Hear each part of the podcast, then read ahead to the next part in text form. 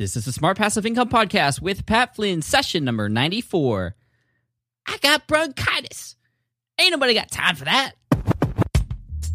Welcome to the Smart Passive Income Podcast, where it's all about working hard now so you can sit back and reap the benefits later. And now, your host, whose arch nemesis is the loading bar, Pat Flynn. Now, as you know, I've been in the podcasting space for quite a long time now, and I've had a lot of success with the multiple shows and, and episodes and even the courses I've created. Part of my success is due to how particular I've been in the tools that I use. And one of my favorite tools is Buzzsprout. For those of you who are not familiar with Buzzsprout, you need to be because if you have a podcast or you're looking to start one, Buzzsprout is by far the easiest way to start podcasting, and they're making it even easier. This is a podcast host. And it allows you to get listed on all the top directories apple podcast spotify google podcast etc i use it myself. They've provided advanced stats for us now so that you can track your podcast downloads and understand exactly what things are happening with your show which is really key right? Just there's not a lot of data that uh, a lot of tools give us access to and buzzsprout is some of the best. They'll even help you build a website for your podcast so your audience can easily find you online and listen to all the episodes right from your site, too, if, even if you don't have a website. On the technical side, this is one of the coolest things I've seen in a while. Through the host, Buzzsprout, you can automatically optimize your audio through their newest feature, Magic Mastering. So Magic Mastering is like an Instagram filter, but for your audio. And it takes the audio you have and just automatically masters it to match the Apple Podcast authoring best practices. It's totally awesome. Just, I love them because not only is it just a super easy tool to use, but I know the team there. They are the sponsor of this episode. And I wanted to make sure you got to know who they are because they're, they're a great tool. And if you're just starting out with Buzzsprout, you can actually get a special deal. Their plans start at $12 a month. Buzzsprout is a wonderful partner of mine, and you know you can actually get 33% more time on your plan, whichever plan you choose, just through this link alone. And that's smartpassiveincome.com slash buzzsprout. And that's a huge deal. 33% extra time on your plan just by going through that link. You can claim that again by going to smartpassiveincome.com slash buzzsprout. Check them out. They're awesome. Hey, what's up, everyone? Pat Flynn here, and it is great to be back again. I have really, really missed you. I've been out of commission for a couple of weeks battling viral bronchitis. Uh, I actually did have bronchitis, and um, you know, I was at New Media Expo in Vegas, which I'll talk about in just a second. But when I got back, just you know, the coughing, it's been nonstop. It's it's actually been very terrible. And finally, after two weeks, I'm able to have enough energy again to record and get some work done. But that that's the beauty of passive income. Like as as I was out sick, my businesses continued to run transactions continued to be made and the blog and the podcast have continued to provide content to people. I, lo- I love that. But like I said, I'm really happy to be back finally. I hope everyone else is doing okay. Apparently, like 25% of the people who went to New Media Expo contracted the same virus, which is crazy. And it's funny, my friend Eric Fisher from Beyond the To Do List, another great podcast on iTunes, uh, he said, you know, we're all about things going viral, but not like this. That's for sure. But anyway, really quick, just to give you an update New Media Expo, despite being sick on my way home and for a few weeks after, it was awesome. Uh, my presentation went very, very well. I spoke on the first day and it was it was literally standing room only. And and you know, I even had a number of people sitting on the floor right up in front, sort of like story time at the library, which was really cool. But yeah, the room was like way too small, way too small for the crowd. So I actually made a little complaint about that because you know they were turning people away from the presentation. That that can't happen. I mean they, they stopped letting people in. I mean yes it was a fire hazard and yeah i get that.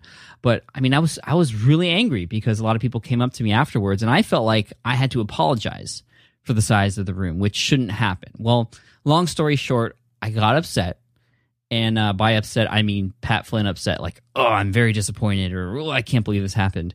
And uh, well next year they are giving me a larger room uh, they they heard so many good things about my presentation from the people who did show up and, and did grab a seat that they awarded me the opening keynote for the entire event next year, which is awesome. The opening, oh my gosh, I'm just so like just saying that out loud is so crazy. I mean, how awesome is that? From four years ago being a nobody at this conference to now doing the opening keynote for NMX in 2015. I'm just I can't even express how happy I am about that. And, and, and for those of you who do go, I promise there will be enough seating for you. just thank you to all of you for all the encouragement and the support um, to help me break out of my comfort zone and get on stage back in 2011. I mean, I, I never would have thought it would lead to this, or at least this soon. So just thank you. Uh, now, for those of you who weren't there, I did record my presentation, so look out for a post about that on the blog very soon. I actually finally took matters into my own hands as far as the recording is concerned, and I found a professional videographer to come and film the whole thing. And from what I've seen so far, it looks awesome, and I can't wait to share that with you. Uh, after New Media Expo and getting into a little bit of what we're going to talk about today, I've had a lot of people from all levels of online business experience ask me, Pat, how do you prepare? How do you structure your presentations? How do you know what to include in them?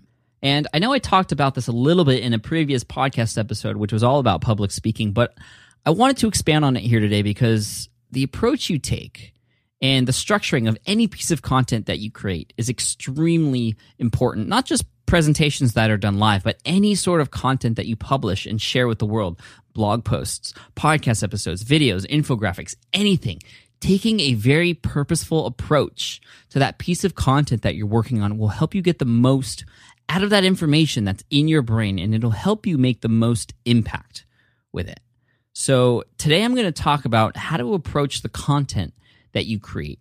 And all of this comes out of my own experience as a content creator in all different mediums, from blog posts to podcast episodes to videos, public speaking, and also as a consumer of each of those types of content as well. Uh, I'm going to give you five different, yes, five different content creation tips. And by the end of this recording, um, I'm not exactly uh, sure how long it's going to go because I'm not quite sure how long my voice will last with you today.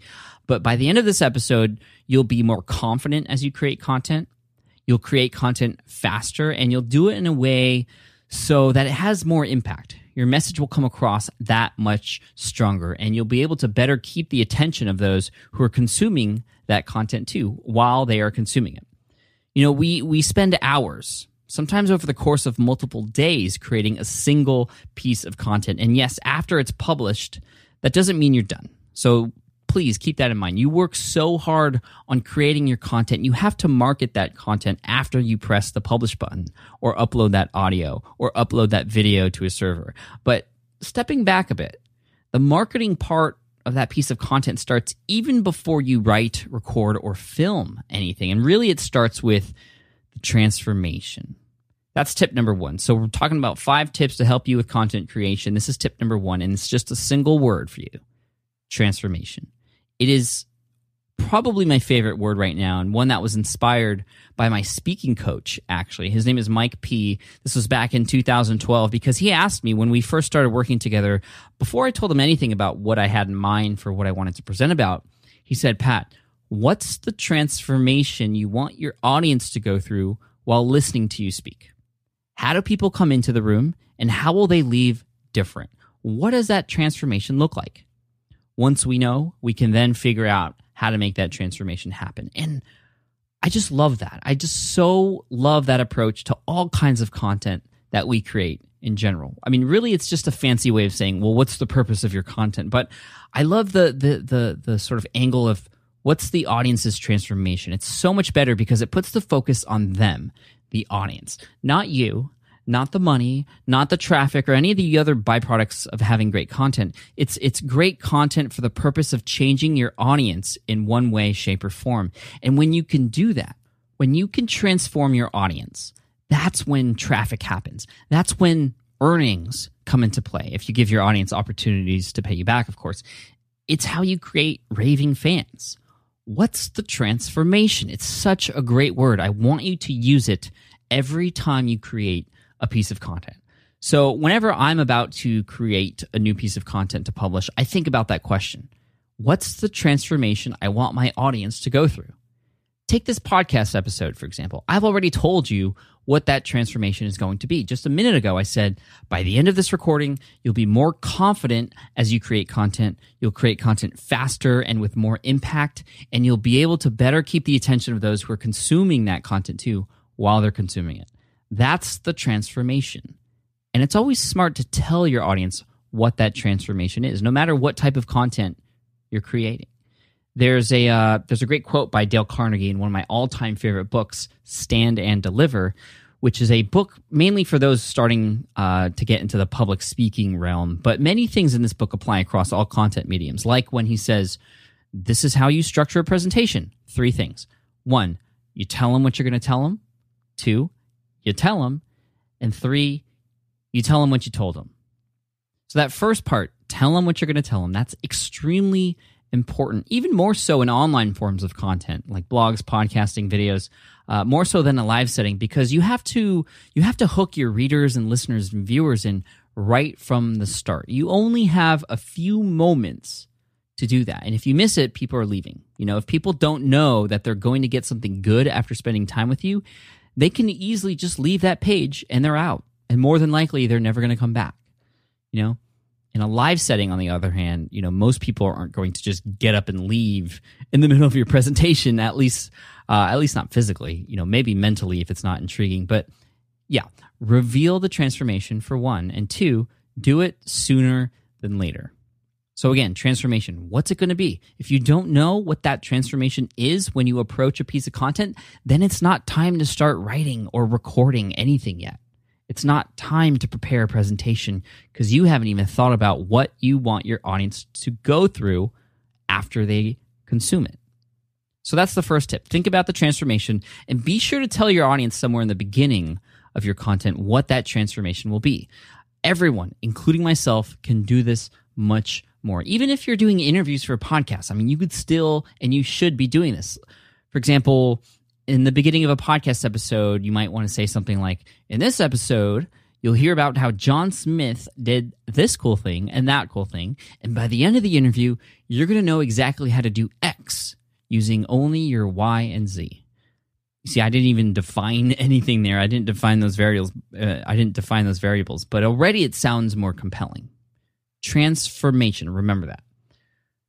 All right. Tip number two reverse engineer the transformation. Tip number one was discover what that transformation is or determine what it is. Tip number two is reverse engineer the transformation. The transformation is sort of like the destination, it's what you type into your GPS so you know where you're going. And of course, after you figure that out, you can then, or your GPS then, calculates the best route to get there. In other words, after you determine the transformation, you can figure out the supporting content you need in order to help your ex- uh, your audience experience that transformation. Now, the supporting content, before you even begin thinking about what that supporting content is, you should first, the very first thing you should do is write down all of the possible objections to that transformation. Think about the most doubtful person in the world who will consume this content in the future. Um, you know, what's on their mind? What makes them say, no, that's that's not going to work or please, come on. Are you serious? What's going to make them say that?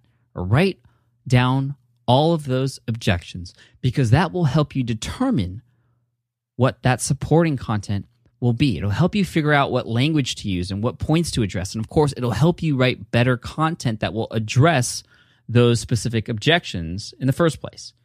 It'll get you to think about your content in a way that it needs to be thought about. How many of you think about the objections to your articles while you're writing them? Probably not very many of you, but you should. Because even though people may not verbally object to the content that you're creating, more than likely they are thinking about those, those objections. They are having doubts in their head about what you're writing or what you're saying. So you best think about that now instead of after you hit the publish button or while you're speaking. For example, my presentation from New Media Expo in 2013. That's this was uh, two NMXs ago. Um, that was titled "Proven Methods to Use Free in Your Business to Get More Traffic, More Subscribers, and More Customers."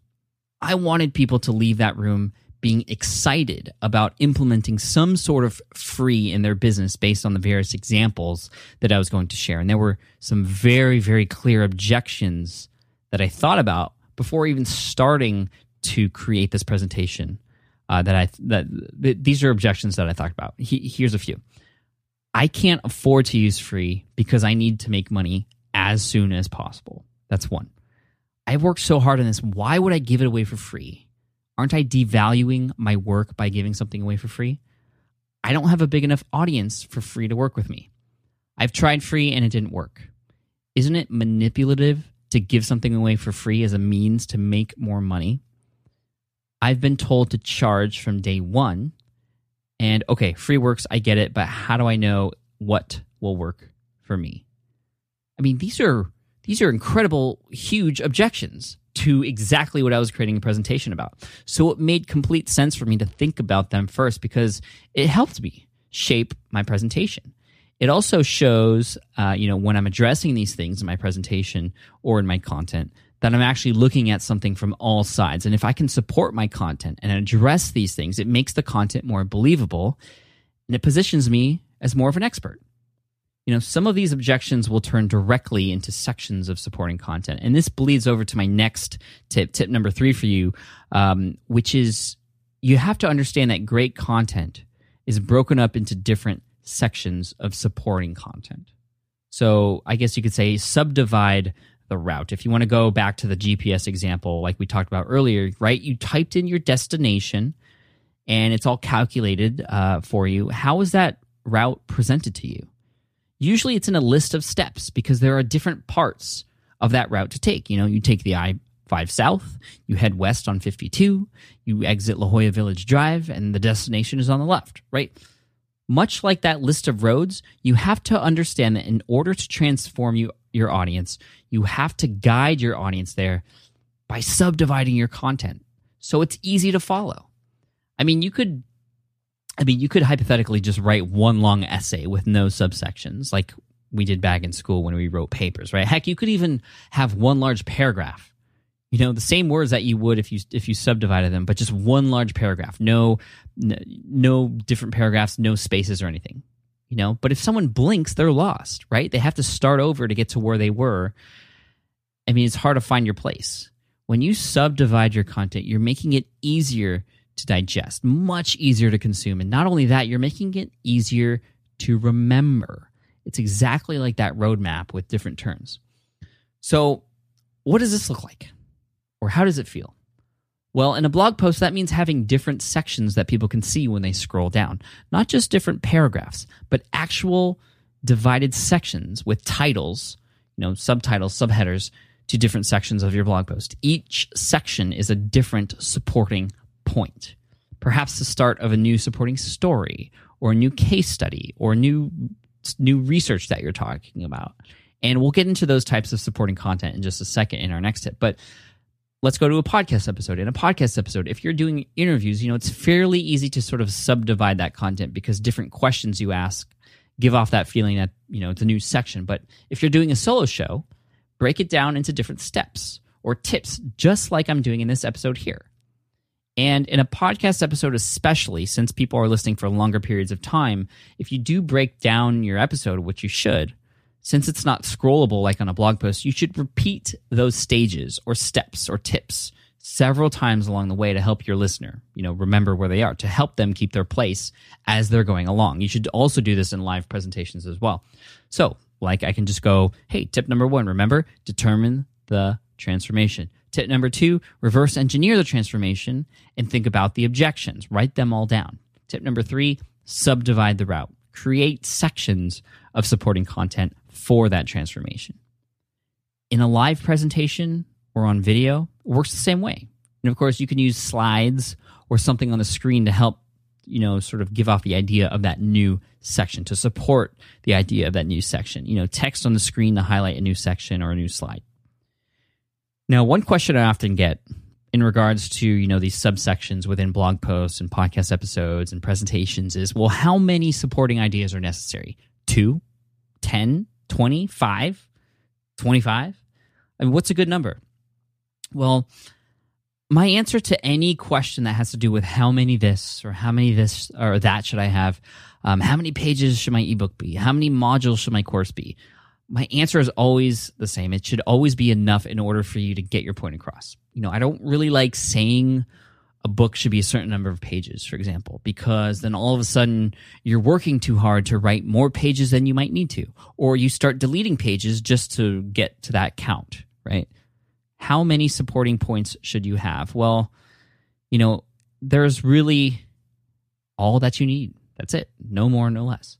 But of course, I know you like numbers, and so if if if you had to choose a number, like if it was a life and death situation, and you had to choose a number, a great number to go with is always three.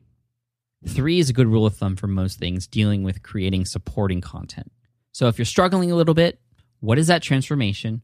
Write down all the objections and then give yourself three sections to support it. Within each of those sections, you can even go in, uh, you can go even further, and you could have three supporting stories for each of those sections. For example, three is always a good rule of thumb, but again, don't limit it to three just because I said so. You know, do what you need to do. Um, in my most recent presentation at New Media Expo, which was how to turn your casual readers into raving fans, it was broken down into three sections, actually. The first section was talking about how to turn your casual audience into an active audience. That is people who sort of just randomly stumble upon your site or your content to people who actually subscribe, people who actually premeditatively consume your content. They know you're there, they know the type of content that you have, and they choose to read it the next time you publish something. So that's the first section. The second section was turning your active audience into a connected community. So now not only are you as the sort of owner of the brand or blog sharing information and you know giving information to your audience. Your audience is giving information back to you and talking to you and also talking to each other. So that was the second section. And the third section was how to turn members of your connected community into raving fans. And the last thing i want, I want to mention about um, subdividing your content is this. If there is any way to visually represent that subdivision of your content do it do it. It helps put the whole thing together. It creates a more memorable experience for your audience. And if you need to memorize the presentation, if you're doing a presentation, it just makes it way easier for you to do that because you have this visual represent- representation of what you're sharing. So, for example, I had a presentation that I did, I oh gosh, uh, two no three years ago Blog World Expo. I think it was Blog World Expo at the time, which turned into New Media Expo. Anyway, I'm probably confusing you right now. But I had this presentation. It was titled Affiliate Marketing the Smart Way, where I created something, a visual called the Soft Pitch Pipeline, which was a series, literally a visual series of pipes that represented the customer experience from the moment somebody lands on your site to the moment you pitch them something with the first pipe, the first part of that journey being a really big, long pipe, and then it gets smaller and smaller along the way. So, you know, of course, this this particular example is hard to share on a podcast, but there will be a link in the show notes, smartpassiveincome.com slash session 94, to exactly what this pipeline looks like. I actually had a graphic designer create this for me. Um, you know, the first part, which is the biggest pipe, is the relationship you have with your audience. The better the relationship you have with your audience, the bigger that pipe is, the smaller your pitch pipe is at the end, the less you have to pitch. Better relationship, bigger relationship, smaller pitch, less aggressive pitch. Um, and there's other things in between like proof or the products that you share with your audience and the experience that you have with those products. Um, you know, it all, it all goes in this little pipeline. And it was something that a lot of people remembered after watching that presentation. They're like, oh, cool, soft pitch pipeline. I get it. And they could visualize it, they could draw it out. And it helped me, as the presenter, memorize the different sections of the presentation. And from a public speaking point of view, it also showed the progress of the presentation, which is always nice to do as well. The audience can sort of understand where in the presentation they're at at any time, depending on what sort of pipe they were in or what section of this visual represent, representation uh, that that they see that they're in, which and that's great for uh, presentations. It's great for webinars, anything where you're talking probably for more than 20 minutes. It's good to have some sort of broken down visual representation where people can see sort of where they're at during or uh, where they're at in the in the progress or process of that presentation. Another visual example um, that I have for you comes from my latest presentation at New Expo, the Raving Fans one. Um, and it's something I, I created called the Affinity Pyramid. It's a pyramid that actually represents you know your entire user base, everybody who's come across your site. And within your user base, there are different levels of affinity or likings to your brand, levels of consumption of your brand, if you will. At the base, at the bottom, you have your casual audience. This is the largest portion. And going up one level, you have your active audience. Above that, your connected community. And then finally, at the top, at the tip, the apex of the pyramid are your raving fans. So throughout the presentation, I shared this pyramid and the parts of the pyramid I was talking about, you know, casual to active, that was one section. Active to community, the middle part, that's the second section. Community to raving fan, the top part, that's the last section. And it also helped me prove my point and support that transformation I wanted people to have while watching this presentation, which was, you know, most people focus on selling to the casual audience. And that makes sense because it's the biggest part of the pyramid. There's more people there. But we should instead focus on getting people who are in this pyramid to the very top to become raving fans.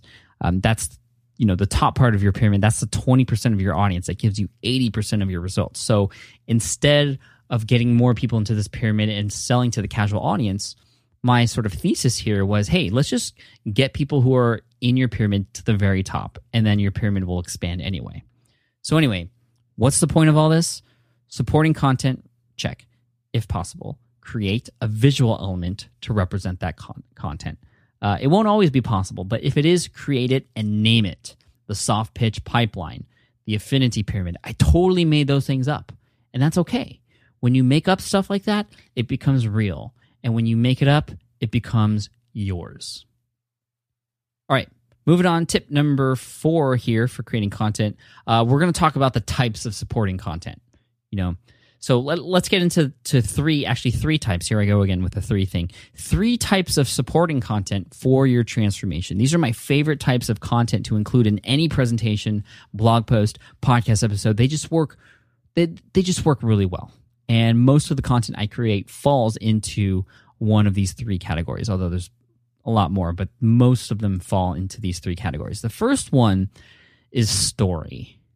Now, I've written extensively on the power of stories and how they can just draw an audience in, and especially when you're talking about transformation. I mean, transformations are shared through story mostly most of the time anyway. So you should be sharing stories whenever you can. And what I love about stories is that you know, I often find myself going back to the same stories over and over again when I start talking about the same topics I've talked about in presentations before. Like whenever I talk about proof, sometimes it's during a Q&A or sometimes it's just in a casual conversation at, at, an, at an event. You know, I always bring up the same story that I've included in my presentations before because um, they're just easy to remember. You don't need to remember them word for word. They just, you're telling a story like you would tell a friend. Um, and I always bring up the story of when I watched a documentary called Fat, Sick, and Nearly Dead. This is when I'm talking about the power of proof. Uh, and this, the, this documentary is about a guy named Joe Cross who lost a ton of weight and became extremely healthy after going on a juicing diet because you know, and it was enough proof for me. I mean, I watched that documentary. 20 minutes later, I had a receipt in my inbox in my email from Amazon for a Breville juicer. Like, I was just totally convinced because there was proof in that documentary. When I talk about why relationships are the most important thing in the world for your business, and how the stronger the relationship you have, the less aggressive you have to be when trying to sell. I always tell the same story when my wife was pregnant and it was two in the morning and she'd ask me to go to the store and get a Snickers bar, right? No selling needed. You know, she we have that relationship with each other. She just tells me what to do and I do it. I'm not whipped. Maybe I am a little bit, but more so, you know, I care about her and probably even more so at that time, I didn't want to sleep next to an angry, hungry pregnant woman right? So I always tell that same story, and it always gets people laughing, especially that last part. And uh, you know, it's just, you know, it's in my story bank. This is something that I think is is is really important that we should all have. We should all have a bank of stories that we tell in certain situations or when certain things come up. Um, Ramit Sethi from I Will Teach You to Be Rich. He was on episode ninety two of the SPI podcast actually very very recently. I, I don't remember where he said this, but I, it was such a genius idea. You know, he's just he just has these stories, and I think when he goes on interviews on TV and just does Q and A at conferences or just talks to people casually, he can pull out a story for a perfect, you know, situation and it just sounds beautiful because he's said it many times before. I think we should all have our story bank and it's something that you can't just be like, "Oh, okay, I'm going to tell this story in this situation. I'm going to tell this story in this situation." It just sort of happens over time as you put yourself in situations to tell those stories in conversation with other people or at presentations. And most of the stories that I tell in this fashion that seem almost rehearsed, if you will, um, are stories that I've told in presentations and stories that I've told in my blog posts too. So just write more stories, tell more stories, share more stories, and you're going to find yourself, you know, bringing yourself back to these stories uh, the more you start to talk to other people. Anyway, just sort of went off tangent there, but anyway. uh, in my most recent presentation at New Media Expo about creating raving, uh, raving fans, uh, I actually made it mostly full of stories. Most of the entire presentation was just a bunch of different stories that supported this transformation and the idea of having or transforming your casual audience into raving fans. And I talked about how my wife became a Backstreet Boys fan. Um, I also talked about uh, my factory tour of the Scharffen Berger chocolate factory in Berkeley. And the point of that was, you know, opening up the doors of your business to the public, much like what Smart Passive Income does. That helps your audience feel more loyal to you and your brand. It helps them feel like they got something special that somebody normal or just a regular casual audience member wouldn't get. And again, these stories aren't necessary to prove the point. I mean, I could simply say, oh, you should open up the curtain a little bit in your business and show your audience what happens behind the scenes. I could just say that. But because I told a story, because I have the story to go along with it, it becomes more memorable and relatable. So keep that in mind. Whenever you have a chance to wrap your message in a story, do it. So that's uh, content type number one story. Content type number two is a case study. If you can share something that you did or something an audience member did that proves your point, that represents your supporting point, or demonstrates the transformation, you have to do it you know, SPI, of course, is all about case studies. That's where I get the term crash test dummy from. You know, I just try different things, see if it works. And people love that. And they love it because it's not always going to work. Sometimes I fail. A lot of times I fail, and that's okay. And sometimes you'll fail too. As long as it becomes a learning experience for your audience, it's worth it. And at least you tried, right? Try something, see if it works, and share the results. That's the best way to get completely unique content because no one else will have that same experience. No one is like you, but no one else will also have the same experiences as you. you know, people love the case studies and experiments to help you prove a point, which ties into content type number three a little bit, which is research and data. Research, like legit research. It's awesome because, you know, if there's some good data and conclusions behind it, I mean, the numbers don't lie. I mean, this really helps you support your points. Plus, it's just really interesting to hear the science and psychology behind why things are the way they are. And as a content producer, it just makes the audience believe that you did your research too. You know, in my presentation about the power of using free in your business, I talked about research that was done by a professor of behavioral and economics at Duke University. Dan Ariely is his name. And in his book, Predictably Irrational, he talks about this experiment, this this this research that he did with his students at Duke University, um, it, which involved selling chocolates to college students. He sold Lindt chocolate truffles; these are like the most amazing chocolates in the world for fifteen cents, and he also sold Hershey's Kisses for a penny. Now, in that run, most people uh, 73% people actually bought the truffles, 27% bought the Hershey's Kisses, which makes sense, right? The quality was way worth, uh, the, you know, the 14 cent difference. The Lindt truffles are just worth that much more. That's why people bought them. But then in a second experiment, a second run, he lowered the price of each chocolate by one cent. So the truffle was sold for now 14 cents, and the kiss went from one cent to free.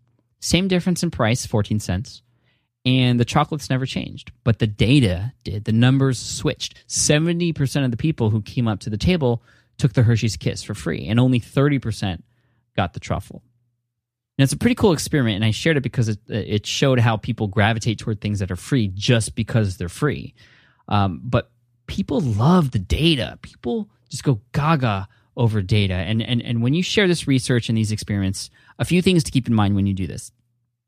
A, I hope you'll do it, and B, just keep these things in mind. Uh, and this is actually a tip I got from Derek Halpern, who reads this kind of research night and day, which is why people, including myself, love his blog, Social Triggers. It's just full of these kinds of research experiments and case studies. Um, his advice is, is, is when you share this sort of data um, and these experiments and this research, always mention the full name of the professor or the people behind the experiment and also their qualifications right? For example, I've like I just did, I shared Dan Ariely, professor of behavioral economics at Duke University. It sounds impressive, right? And it makes the research more real to those in the audience, and uh, it's more compelling. Also, use exact numbers too if there are any numbers involved. You know, seventy three percent, twenty seven percent.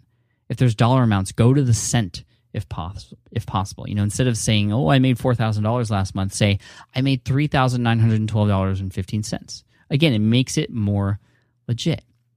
So that's the three types of supporting content for you stories, case studies and experiments that you or your audience does, and three, you know, research and data. Now, finally, last but not least, and again, these these are tips to help you create better content, more memorable, more impactful content. The final tip is this tip number five create memorable bread. Bread, what's that mean? Well, your content is like a sandwich, right? You're supporting content, the parts in the middle is your meat. The beginning and the middle of your presentations are the bread. You have to have great, you have to have a great, compelling beginning to your content, and you have to have an even better ending right? The beginning is what draws people in. It's what captures their attention and lets them know that they should stick around, right? When you bite into a sandwich, the first thing you bite is the bread and you just want to keep going if it's good, right? And the end is what people remember because it's the last thing they experience before they leave the room or they finish that podcast episode or stop reading your content. So let's start first with the beginning. I think too many people think about the start of their presentations first before like creating any of the supporting content before thinking about the transformation even um, you know they think about what they're going to say first. And that makes sense because it's the first thing in the order of the presentation or the first part of the piece of content you're creating. But in my last few presentations specifically the beginning was actually the last thing that i figured out. Part of that uh, is because I knew I wanted the beginning to be awesome, so I wanted to spend more time on it. But it, it's also because I know that if you can get the supporting content down, the meat down, um, how you start off will become that much clearer. In my presentation about free, for example, I had all the supporting content there already, and it wasn't until a week before the presentation uh, that I, I finally asked myself, okay, I have all this great content in the middle here. How am I going to draw people in right from the start? I need a way to show everyone that free just makes people do crazy things. It gets people to act irrationally. And that's when I started searching on YouTube and Google for things like what will people do for free? Or what people will do for free things, or crazy things people have done to get a free blank.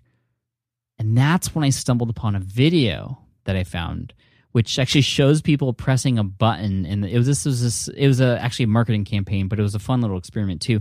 This video shows people pressing a button, a, a big red button on this machine uh, in the middle of a shopping area to get a free box of chips or crackers or whatever. It's not a US based product, so I don't know exactly what it was. But um, it starts off by someone pressing it 100 times.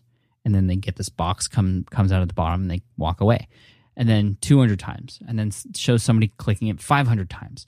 And then there's one woman who, who, who is shown on the screen 5,000 times. And she's clicking away. It's like 4,999, 4,998, blah, blah, blah and it's really funny. I mean, it's just she's there forever. Um, people are laughing, and she's just drawing this huge crowd. It's, it's it's a really funny, creative video, and so I decided to start with that. And what was cool is that it, it broke the ice right away. It held people's attention. It was it was funny and compelling, and it was only a minute and a half long. And it made me it made me the presenter more comfortable before it was time for me to speak. Uh, pe- people were already engaged before I had to do anything, which is pretty cool. So that's one way to start a presentation. You know, uh, a video uh, that sort of relates to everything you're talking about. But an, another tried and true method of starting any piece of content is to go straight into a story. And in in my most recent presentation, I decided to do that. Ooh, voice is uh, voice is going away. I'm almost at the end here, but uh, I decided to tell a story about how my wife April became a Backstreet Boy fan when she was a teenager which culminated into a video of her in present day. Uh, this was recorded like a couple weeks before the presentation.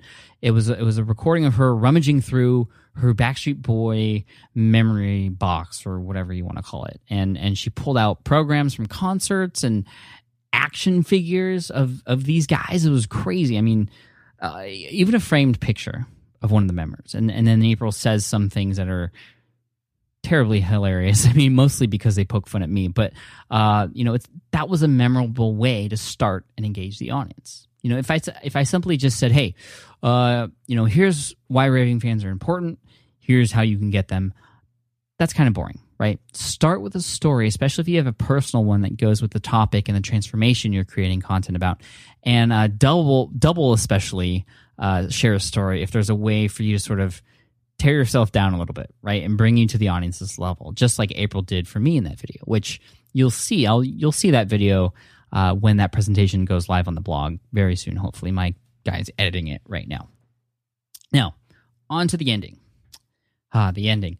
I've seen it way too many times in blog posts, podcast episodes, and especially in live presentations. You know, it's sort of the the ending sort of just gets overlooked or forgotten, or whatever was put there was almost just an afterthought, or was just put in last minute, which is sad because many of those presentations were really good.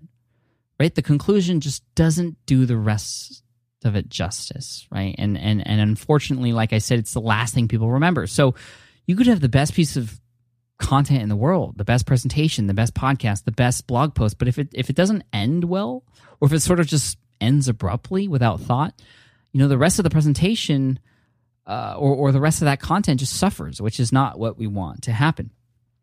Online, in blog posts, podcast episodes, videos, webinars, actually, now that I'm thinking about it, in all types of content, including live presentations, you definitely want to leave with a call to action in mind. You know, have people take the information you've shared with them and put it to good use.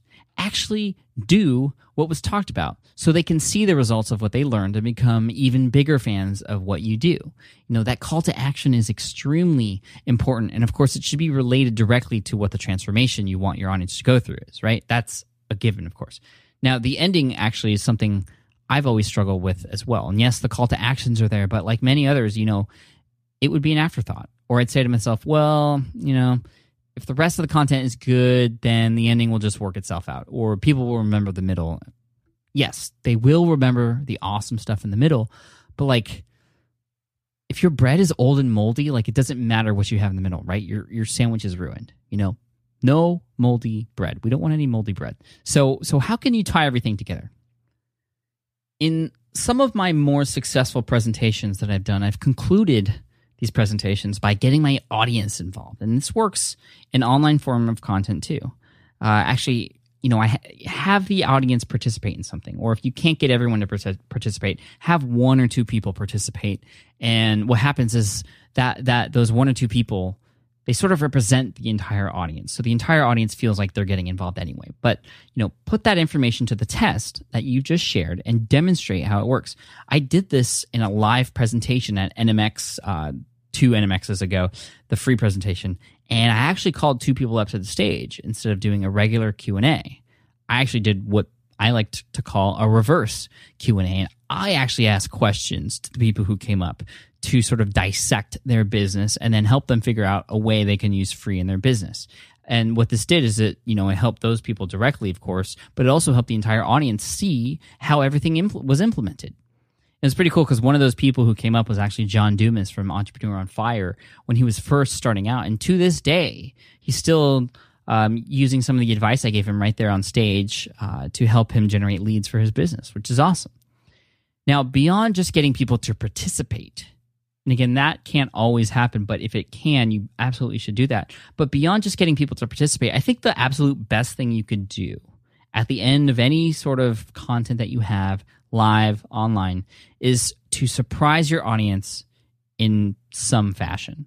You know, that's always the best. You want to give 100% to your audience, but it's that unexpected 1% extra that you give that really makes people remember the presentation or the content and it leaves them feeling good. You know, the same the same with your online content it's it's not going to always be possible. And of course you want to you want it to make sense and you want it to be relevant and not forced. Like if i were to say okay guys thanks for listening to this episode. I'm giving away a kindle to a random listener. I mean that's kind of cool but that's not memorable right? I mean the kindle has nothing to do with this pres- with with this piece of content. Um, and it doesn't have to be something you have to purchase either. You know it could be for example uh, in episode 78 when Clay Collins from LeadPages joined us he said for a couple of months after that episode went live, he would come back to the blog, read the comments, and critique anyone's best opt-in lead magnet headline. He had he asked people to uh, leave a headline, and Clay would come back and sort of um, critique it and, and offer better suggestions. And that's why there are almost 700 comments on that podcast episode. But the point is, you know, that was an awesome, unexpected surprise by him. And it was actually a surprise to me too, actually, when he suggested that. but super cool, definitely memorable. Uh, and what was really cool about that is it sort of combined the call to action, which was sort of le- which was to leave a headline, uh, and and it combined that with getting people involved and the surprise, Clay coming on and critiquing and offering suggestions, which is pretty cool. So how about that? We finished our tips for better content creation. My voice is about to go, but let's go through these tips one more time. Uh, tip number one think about the transformation. What's the transformation you want your audience to go through? Tip number two, reverse engineer and think about all the objections your audience might have to what you're about to share in that piece of content. Tip number three, subdivide the route. You know, take that destination and turn it into turn by turn instructions, right? Break up your content so it's easily digestible. Tip number four, think about the different types of content you can create. Use more stories, case studies, research. And tip number five, the bread no moldy bread, right? Good start, good finish. So the entire meal just mm, comes together. Uh, and, and that's number five on purpose because that you should think about the beginning and also the end of your presentation last. You know, get that middle stuff, get the transformation first, but then get all the supporting content in there in the middle. The beginning and the end will come, I promise. And I want to thank you so much for taking time out of your day and spending it with me here on the podcast. I appreciate you so much. And, and, and thank you to everyone who had wished me uh, a quick recovery. Um, it wasn't quick, that's for sure. But I'm I'm here, and I'm delivering as much as I can for you. Uh, let me know what you think. Head on over to the show notes, smartpassiveincome.com slash session 94. Leave me a note. Also, if you have time, write me a review on iTunes, an honest one. If you haven't done it yet, now is the time. You only have to do it once. And I look forward to your honest feedback. Thank you so much. Chat soon. Take care. Stay healthy, healthier than me. And I'll talk to you later. Peace. Thanks for listening to the Smart Passive Income Podcast at www.smartpassiveincome.com.